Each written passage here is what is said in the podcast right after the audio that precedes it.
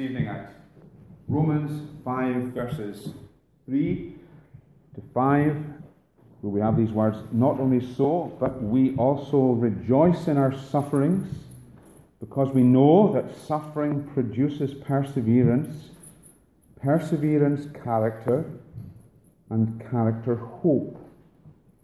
And hope does not disappoint us, because God has poured out his love into our hearts by the Holy Spirit, whom he has given us.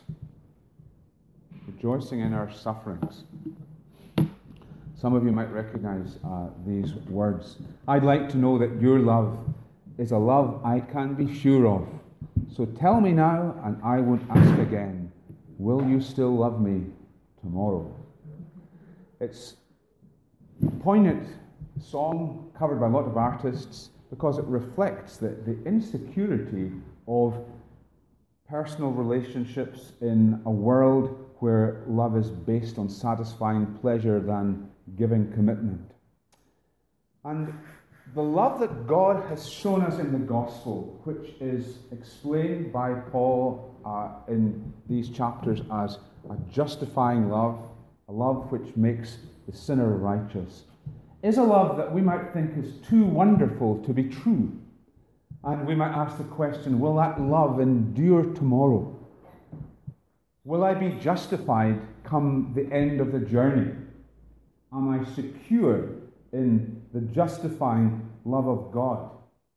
what we have in the opening uh, part of chapter 5 is an argument to the effect that we are secure in the justifying love of God.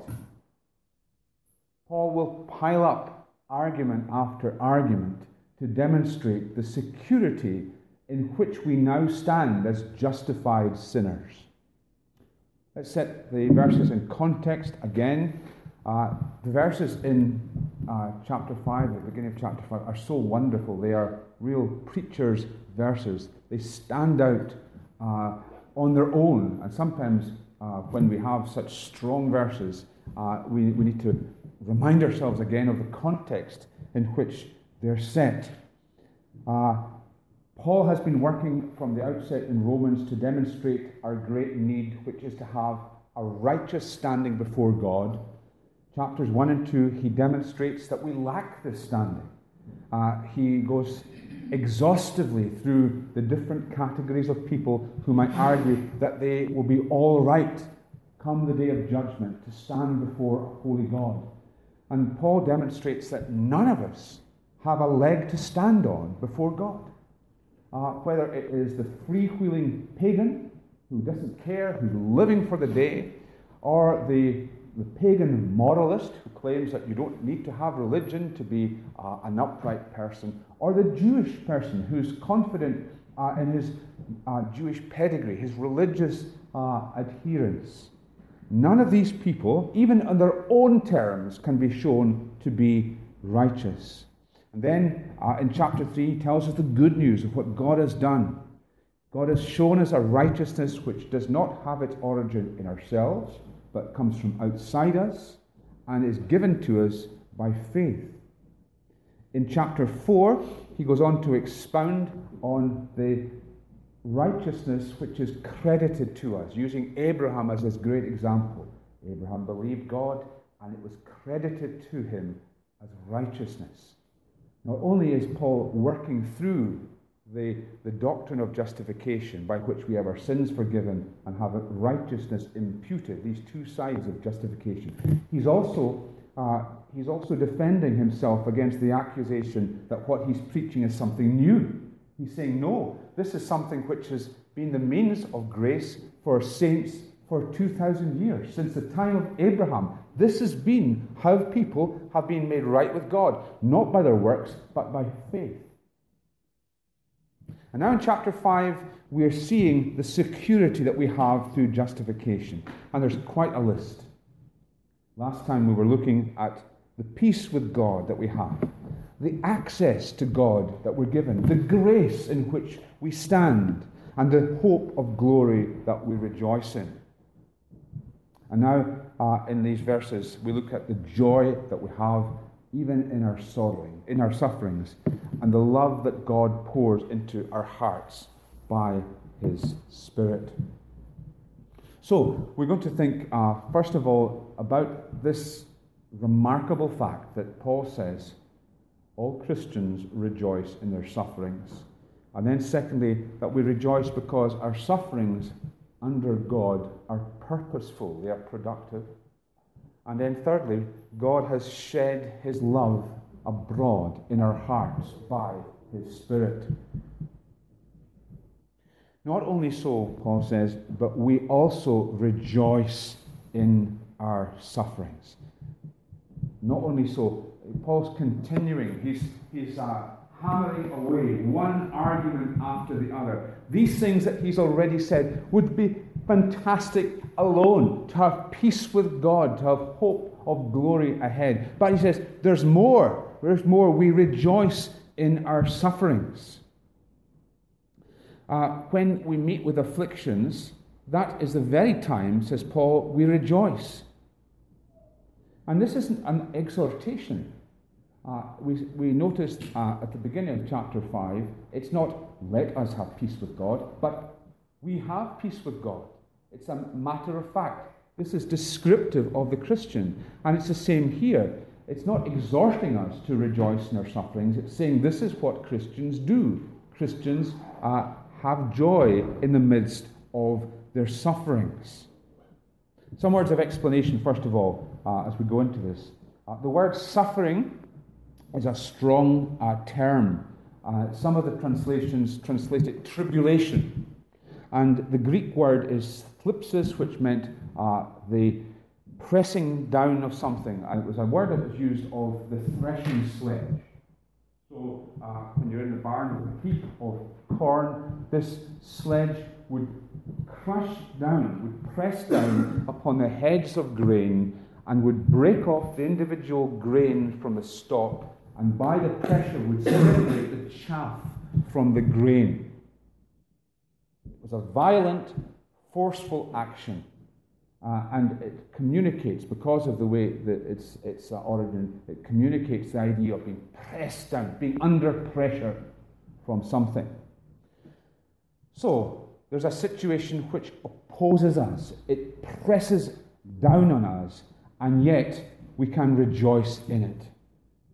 What kind of things are we talking about? Uh, one of the commentators, John Stott, uh, who's always a good value. Uh, Stott thinks that the, the pressure that is spoken about here is the pressure of persecution, the, per, the pressure uh, against the Christian from the non Christian world. Uh, other commentators aren't convinced that it's to be restricted quite so narrowly as that. And I think it includes all the sufferings that we experience as Christians, and maybe especially that suffering which comes because we are Christians. Uh, when you think about it, that is precisely the kind of suffering that would cause us most to question our security as justified people. Here I am, I'm believing in Jesus, and all of, all of a sudden, I've got all this horrendous opposition from people simply because I'm a Christian. That would be the, the something which would make us uh, most doubt our security, and therefore it's possibly, just possibly, most in view when Paul is speaking about sufferings here. So, direct opposition, uh, being laughed at because you're a Christian, uh, people who are unsympathetic in your family circle who make it difficult to get out to church on the Sunday. Uh, maybe being passed over for a promotion because you don't go to that party where everybody gets uh, rolling drunk. Uh, so a young person uh, good at sport and they're not able to play at a top level because they refuse to train or play on Sundays. Christian couple living with childlessness because they refuse to use fertility treatments which don't respect the sanctity of life. All kinds of different pressures financial pressure, health pressure, the pressure of work. Paul speaks of his own pressures in the ministry when he was in uh, Asia. We do not want you to be uh, not, we do not want you not to be informed, brothers, about the hardships we suffered in the province of Asia. We were under great pressure. There's that, that picture again. Far beyond our ability to endure, so that we despaired even of life. Well, some obvious points from what Paul is saying are clearly from what Paul is saying Christians should not expect to escape sufferings in this world. Despite what the, the charlatans of the, the health and prosperity gospel say, that uh, health and prosperity are the birthright, as it were, of Christians. The Bible, the New Testament especially, makes it clear that uh, it's not health and prosperity that is God's blessing and gift. It can be suffering itself, which is a gift of God to us. Uh, Paul says categorically anyone who wants to live a godly life in Christ Jesus will be persecuted.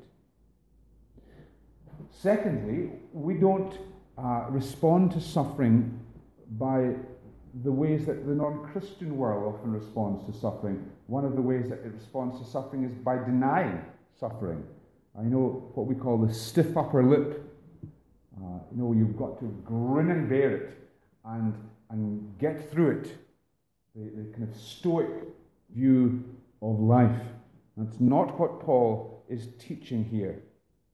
Then there are those who wallow in their suffering. They, they seem to be only happy in a strange sense when uh, things are going badly and they've got something to complain about. They would feel, it seems, wretched if their misery was taken away from them. Uh, that's not what Paul's speaking about either. He's saying that positively we rejoice in our suffering. Not that the suffering in itself is a good thing, but that we know God has good purposes and He is in control of the situation in which we find ourselves. Our suffering is part of something bigger, uh, of blessing and of good. Now, when we hear Paul say Christians rejoice in their sufferings, uh, some Christians want to push back at this. And uh, they, they want to say that this is unrealistic or it's unusual. No, Paul, this is unrealistic for uh, anyone to expect me to rejoice in my sufferings. It's all I can do to kind of hang on in there. I'm so overwhelmed by my circumstances uh, that it's enough for me to put one foot in front of the other, never mind rejoice in my sufferings.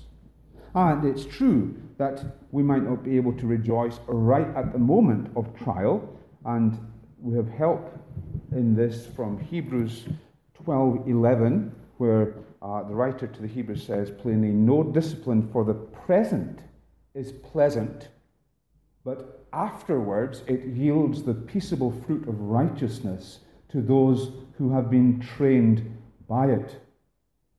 So, right at the moment when you're hurting really badly, it may not be possible uh, to be singing and rejoicing, but that should soon follow.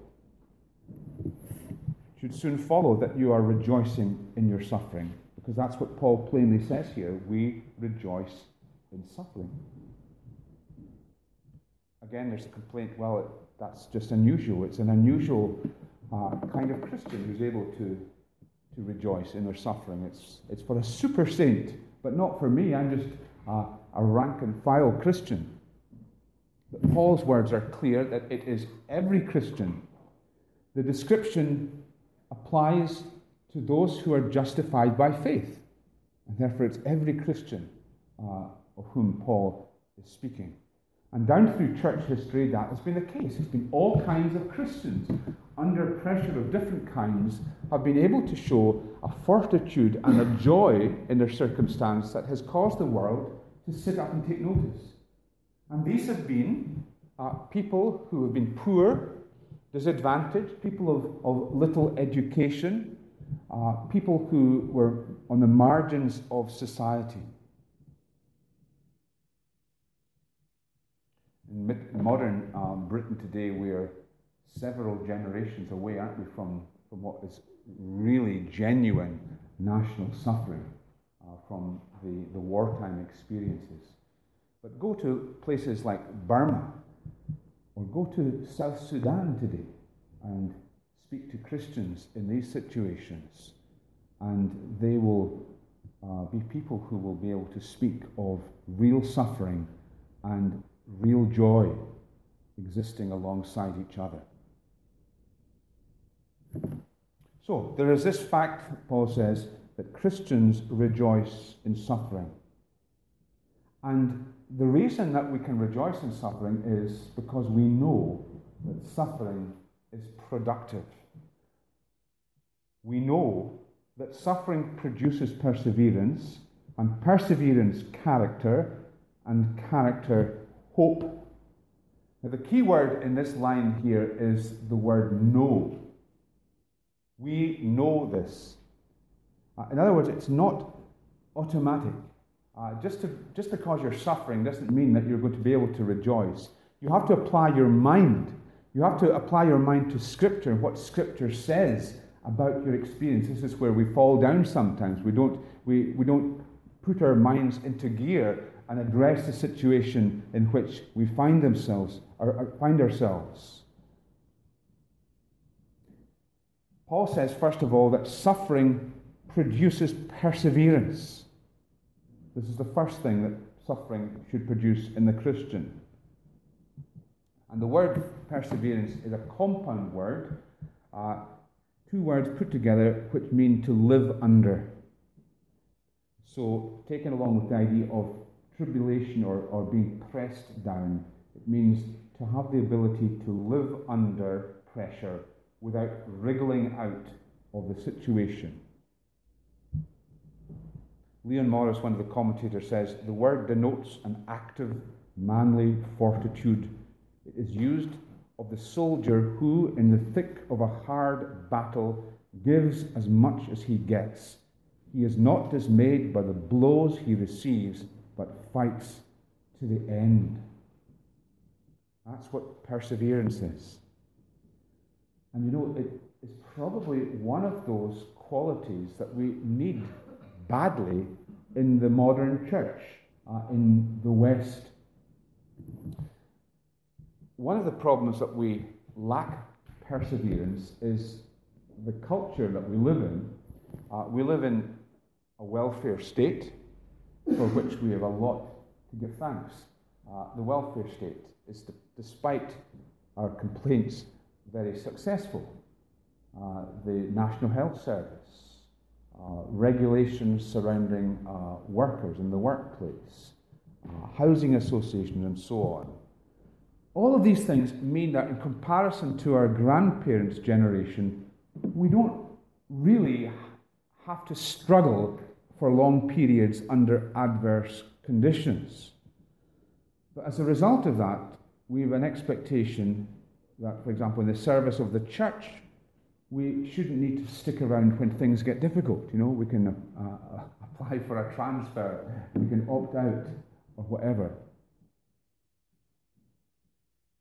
And perseverance, a commitment to carrying on under difficult circumstances, is exactly one of the things that God will bless in the service of the church.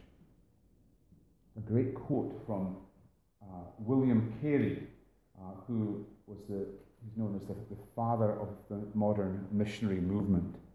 And he did great exploits in, in India.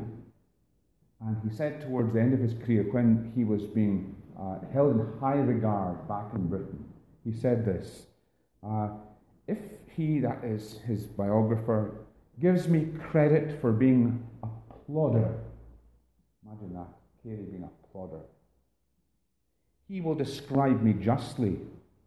Anything beyond that will be too much. I can plod. I can persevere in any definite pursuit. To this I owe everything. I don't know about you, but I find that very, very encouraging because Carey uh, achieved huge things for the kingdom of God. If we had even 12 of us who had that persevering characteristic, what would God work in Coatbridge, in our own community? So when we meet with suffering, it can teach us this missing attribute. It can build up reserves of perseverance in our lives, which will enable us to keep on keeping on. It will enable us to be, in the best sense of the word, plodders. Perseverance, says Paul, produces character. Now, the word uh, character uh, is one that has the idea of having been proven or passed the test. One commentator says it's the temper of the veteran as opposed to that of the raw recruit. People who lack Christian character, if you don't have Christian character, what you'll be will be a liability in difficult situations. Uh, there are those who go to pieces when uh, things are contrary, when things are against us. Uh, think of uh, Pike in Dad's Army. Think of the way that uh, Pike characteristically responds uh, hysterically when things go badly. There are people like that in the Christian world who go to pieces under pressure. There are those whose negativity makes people feel that they're enveloped by a great black cloud that has descended around them. And again, with the, the, the Dad's Army in mind, we, our mind goes to Corporal Frazer, doesn't it? And uh, we're all doomed. People uh, who lack character and who bring instead negativity into the situation. And suffering produces perseverance, produces character. Great thing. The quality of being, of having been tested, of having come through adversity and being someone who can be counted upon in difficult situations. Now, the great thing is, it is not something which uh, pertains only to older people. It's wonderful to see character being shown by young people. When I was preparing this, I was thinking of uh, one young lad that impressed me in this way uh, in Skye. He was in his sixth year, going on to uh, be a student. He recently uh, lost his mother. I conducted the funeral for his mother. And he and the family had come through that, that really difficult experience with tremendous dignity and, and fortitude. And this young uh, chap joined us on a, a trek that we did. Uh, to, we, we, used to do a, a, walk along the, the ridge that goes up uh, the north end of Skye, the Trotternish Ridge. And it was a two day walk, and we were doing it to raise money for Karen refugees. And on this occasion, we decided that we would camp on the top of the ridge. And although it was midsummer, it was Skye and so the weather was terrible, and there was a howling gale, and the visibility was really poor. And I remember being impressed with the character of this young chap as we were trying to haul the canvas of the tent down in this wind tunnel in the teeth of this gale. Uh, he was unflappable in difficult circumstances. He, at an early age, was showing the signs of having been tested and approved. Character. And character, Paul says, produces hope. And we've come full circle because he was speaking about hope in verse 2. We rejoice in the hope of glory. We started with hope we considered the very thing that might undermine our hope, that is suffering. When we experience suffering, we might think, well, what's it all about? And so, why that can cause us to rejoice, and this is because in God's hands our suffering is productive of perseverance and character. And all of this gives to us evidence that God's in control. God's hand is on our lives. And therefore, it strengthens that hope with which we began. It's a virtuous circle, strengthening that which we began with. Mention of hope leads Paul in another direction, and he goes on now to speak of God uh, pouring his love into our hearts by the Holy Spirit, whom he has given to us. Maybe Paul's thinking of the accusation that, you know, having mentioned hope, that some people make. It's all pie in the sky when you die. It's all theoretical. But I want something that's more tangible, something that's in the now. And Paul speaks of the fact that hope does not disappoint us, does not make us ashamed, because God has poured out his love into our hearts. He's speaking of something experiential, something that we, we can know and feel. You know, the, the, uh, the Top Gear program uh, is infamous for uh, road testing cars in, in ridiculous ways uh, sometimes, and especially in its earlier incarnation, cars would be put through horrendous conditions. I, I remember the, the truck that they seemed, the pickup truck that they seemed to hold in highest regard was the Toyota Hilux. And they would uh, torch this truck. It would be uh, driven underwater. It would be dropped from a, a, great height. It became known as the car that even Jeremy Clarkson could not destroy. It was a car that was well proven. But the wonderful thing is that when God tests us, when God proves our character, it's God who is in control of the testing. We're not in the hands of, of a man child like Jeremy Clarkson. We're in, in the hands of a God who is wise and who is good and who is compassionate and who, in the cauldron of testing, in the fire of suffering, pours his love into our hearts. You know, uh, Peter's letters, especially, um, we've been covering Peter's letters in the Explore notes over the last quarter. And Peter's writing to Christians who know firsthand what suffering is all about. And it's remarkable that in this letter to suffering Christians, there is so much spoken about joy and one of the, the, uh, the most precious parts, uh, 1 Peter 1 6 to 8. In this you rejoice, though now for a little while you may have to suffer various trials, so that the genuineness of your faith, more precious than gold, which though perishable is tested by fire, may redound to praise and glory and honour at the revelation of Jesus Christ and here's a lovely one. Without having seen him, you love him.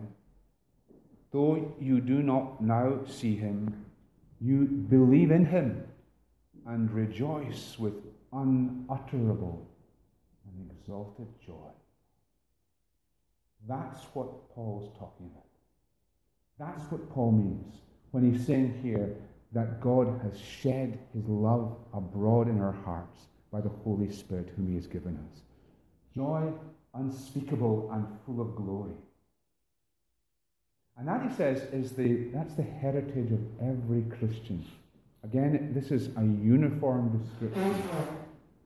And all of us who are Christ's will at some point in our lives know something of this joy unspeakable and full of glory some point and to some extent, and very often at the time when we are in the midst of suffering, because the two seem to be bound up. God comes to us and sheds his love abroad in our hearts when we're going through the mill. Remember uh, Daniel's friends, Shadrach, Meshach, and Abednego, and their brave stand before King Nebuchadnezzar. He raises uh, the golden image, and everyone is commanded to bow down before the golden image. And they will not, st- will not bow down before it. In this great plain, with everyone prostrate before the image, they are standing bolt upright. They're hauled before the king, and they have got these, this fantastic uh, note of, of faith and confidence before Nebuchadnezzar. If we are thrown into the blazing furnace, the God we serve is able to save us from it, and he will rescue us from your hand, O king. Here's the great bit. But even if he does not, know this, O king, that we will not serve your gods or worship the image of gold you've set up. That's faith, isn't it? We believe God can deliver us, but God is sovereign and may not. But nevertheless, we know what's right and will not bow down before any idol. And so the king uh, has them thrown into this blazing furnace. And as he watches, he sees walking around unharmed in the furnace not three, but four.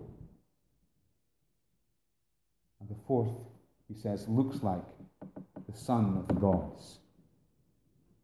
I believe that in their hour of need, the Son of God, pre incarnate Son of God, had come to these three men and was pouring out his love into their hearts, was accompanying them in the blazing furnace. How can this be? How can it be that God does this, that he can come when we are suffering most and assure us of his love? It can be because Jesus went into the cauldron himself, was consumed on the cross of Calvary, and had no one to be with him in his hour of need, cried out the cry of desolation, endured that sorrowing solitude that we might never endure our suffering alone, so that in the fiery trials that we face, we may rejoice.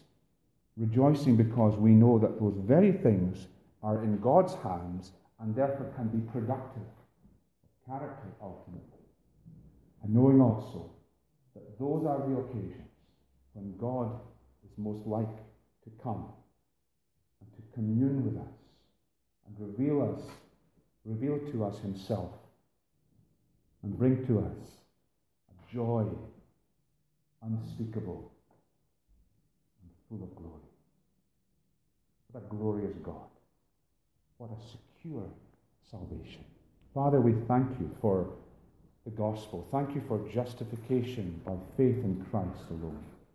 Thank you, Lord, that when uh, we seem to be up against it, when life's trials press down upon us, we thank you that you are working in our lives, are producing perseverance and, and then character.